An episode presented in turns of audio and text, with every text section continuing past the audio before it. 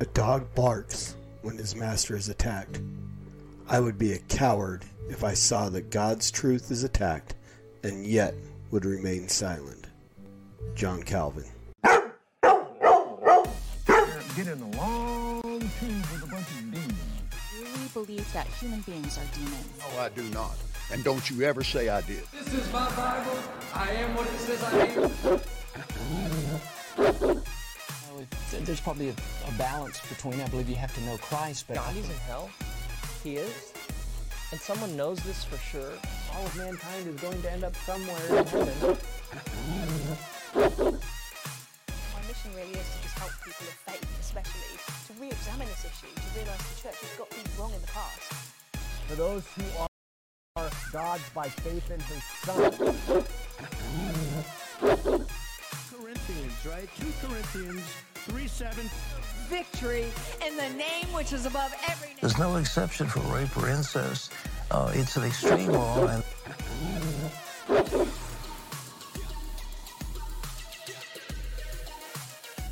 Right now. Bones, ligaments, tendons, in Jesus' name. Get out here right now. So put your trust in the sovereign risen king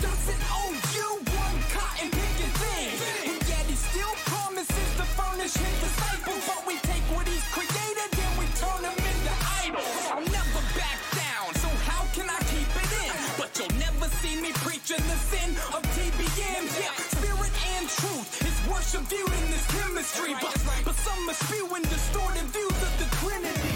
They're with the enemy there. Lies have been bought. Whether you like it or not, you will either get shot. No reverence from these reverends, only pathetic benevolence who claims to heal without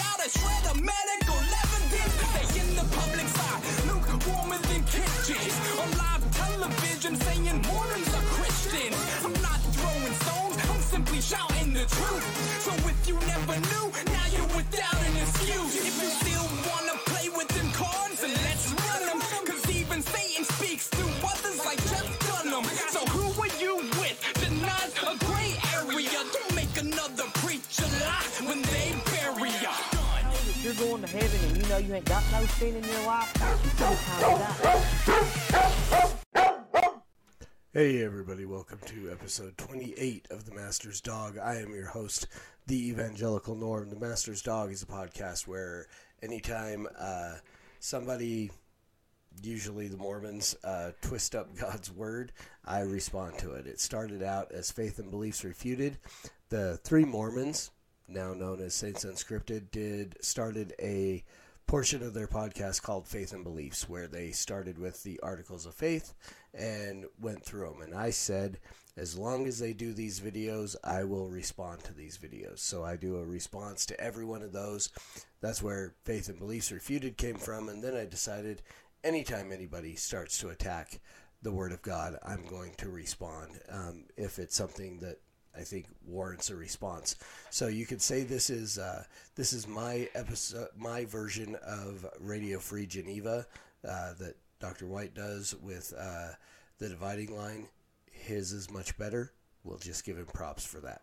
So um, and so with that, today we are again looking at an episode of Faith and Beliefs from Saints Unscripted, and I, I'm telling you, I, it feels to me like they are just they're they're dwindling down, and I don't know that they really know of me too much or think about me very often, but it feels like they're trying to come up with episodes that are less and less pertinent to anything just to see if I'll stop responding.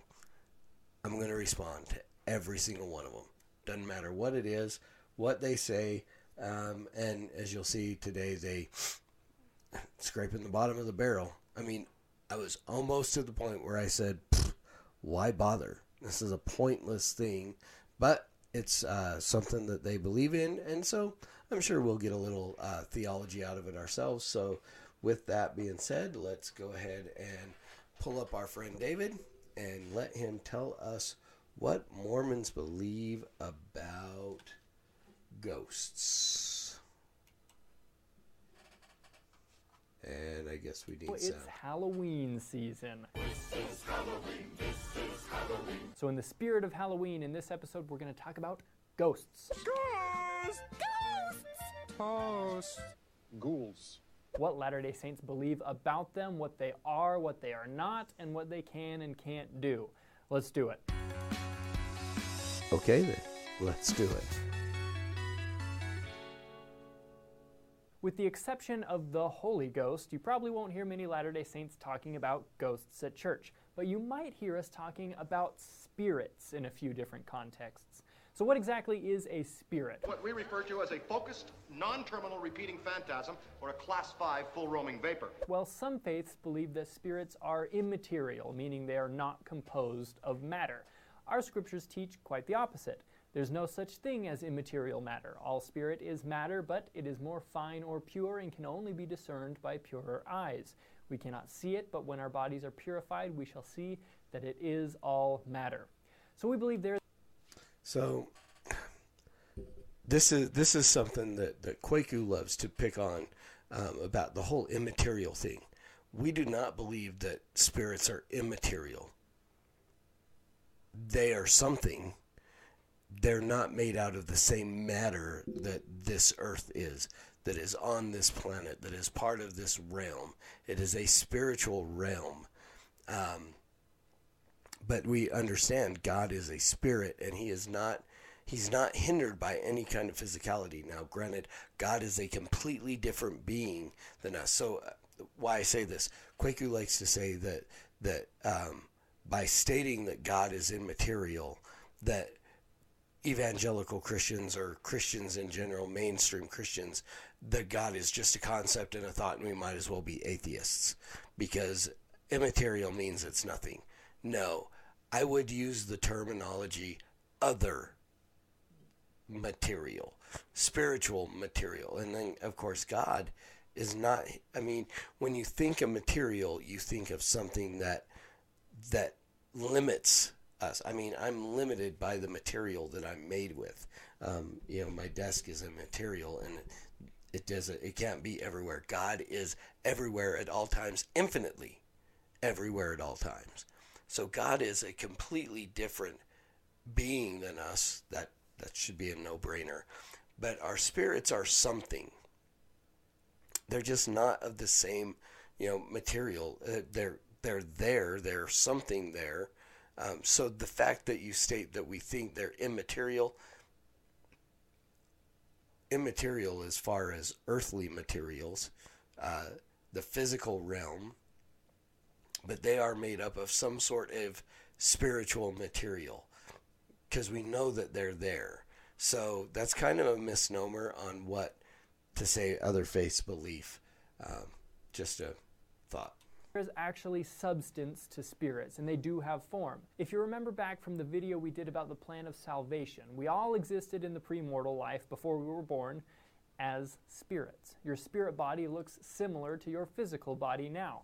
Here in mortal life, as Bruce R. McConkie put it, our spirit bodies are housed temporarily in mortal tabernacles, which is a fancy way of saying that right now your spirit body is combined with a physical body. The scriptures teach that a spirit can survive just fine without a body, but a physical body cannot survive without a spirit within it. So when we die, our physical bodies go six feet under, but our spirits continue to live on in what we call the spirit world. Now, the spirit world isn't on another planet, it's still just this planet. We just can't see these spirits. They're everywhere, walking around like regular people. And this sort of segues into our next question what kinds of spirits are out there? I'm going to separate them into two categories premortal and postmortal. You used to be a premortal spirit. Now you're a spirit combined with a body, and when you die, you'll be a postmortal spirit everyone who has ever died is a post-mortal spirit. But remember back to what the Bible says happened after Christ's resurrection. And the graves were opened, and many bodies of the saints which slept arose, and came out of the graves after his resurrection, and went into the holy city, and appeared unto many. One day we will all be resurrected, but within the post mortal spirit category, there are a select few spirits that have already been resurrected and combined with a physical body once again. This time, their body is immortal, perfected, and glorified like Christ's body at his resurrection. Fun fact the angel Moroni who visited the young Joseph Smith was a resurrected being. Now, in the premortal spirit category, you've also got two groups. First, you've got the premortal spirits who are still living with God, waiting to be born in a physical body. These spirits are not on earth among us, they're wherever God is. Can they see us? I, I don't know. Okay, so we have no scriptural support. This is all, again, the whole issue of premortal existence doesn't exist anywhere biblically. This is all fantasies of Joseph Smith and and his uh, evolution of his faith as he changed the the Mormon beliefs from the beginning when he started it and later on. There's zero evidence of any kind of premortal existence. Um, the verses that are used biblically are twisted and, and turned. So, um, whether or not, I mean, he gave a list of people who already have resurrected bodies. We know that Christ has a, a glorified resurrected body. I don't know that any of these other guys that he mentioned actually have a resurrected body. Um, I would have to go back and, and look. I don't think so. I know that Moses and Elijah appeared and stood with with Jesus, and, and Peter and the other disciples saw him. Um, doesn't mean they have physical bodies.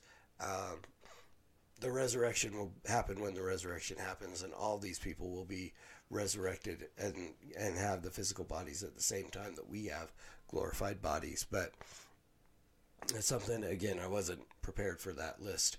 Um, I would have to go back and look and see if any of these men have literally have been received their resurrected bodies. I don't think so.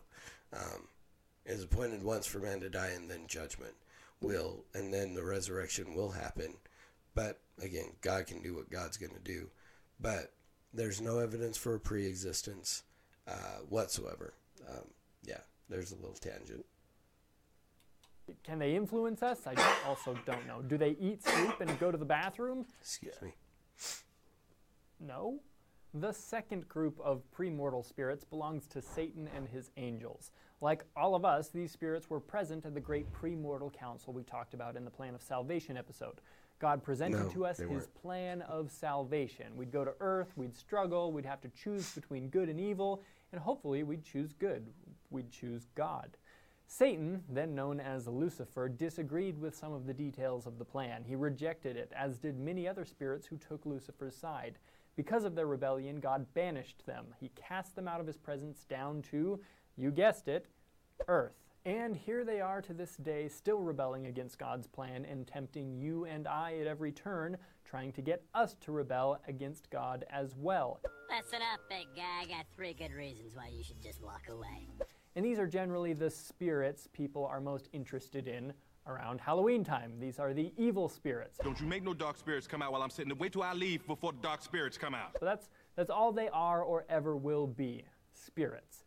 They will never have their own physical body, which they absolutely cannot stand, and this is why many of the sins they tempt you to commit have to do with misusing or degrading your body. But remember this, you are in charge. You are more powerful than any of them. And the only power they have over you is the power that you give them. Now, can you give them so much? Okay, now that's a that's a bad statement. Um, we look in the, in the book of Acts and we see this the uh, the seven sons of Sceva who wanted to go and um, let me let me look it up. We'll read the, these verses rather than just try to. Uh, remember it off the top of my head. Do do do do do. All right, so Acts 19. Maybe. Internet chooses this time to be nice and slow, right? Do do do do do. Okay.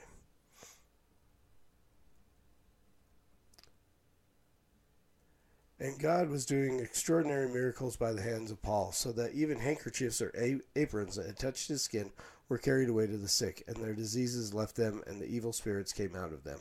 Then some of the itinerant Jewish exorcists undertook to involve the same invoke the same name of the Lord Jesus over those who had evil spirits, saying, I adjure you by the Jesus who Paul proclaims.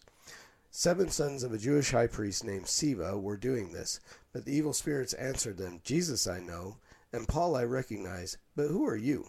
And the man in whom the evil spirit was the evil spirits leaped on them, mastered all of them, and overpowered them, so that they fled out of that house naked and wounded.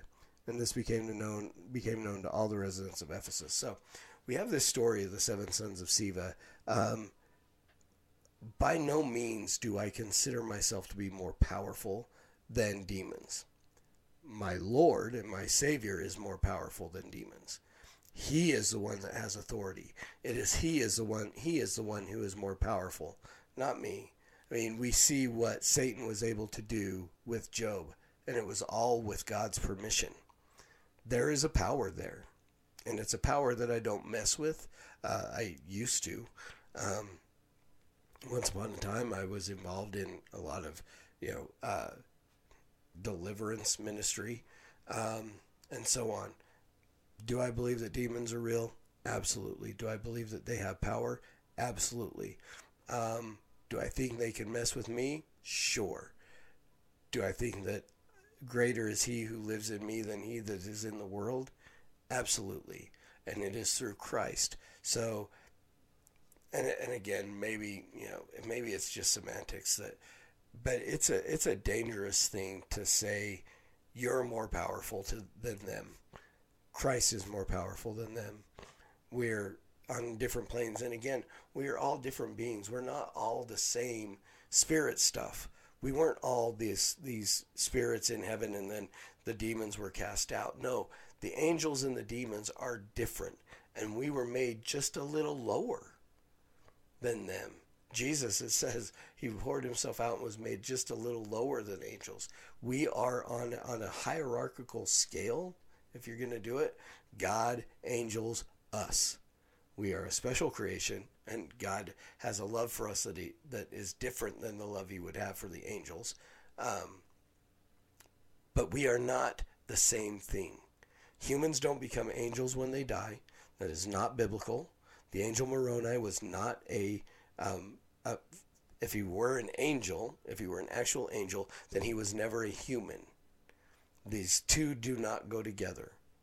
And so this is this is a huge theological difference between Mormons and us. Um, because we angels don't become humans, humans don't become angels. We are not the same species. We are not the same creatures. We are completely different. And God is absolutely bigger and different than all of that.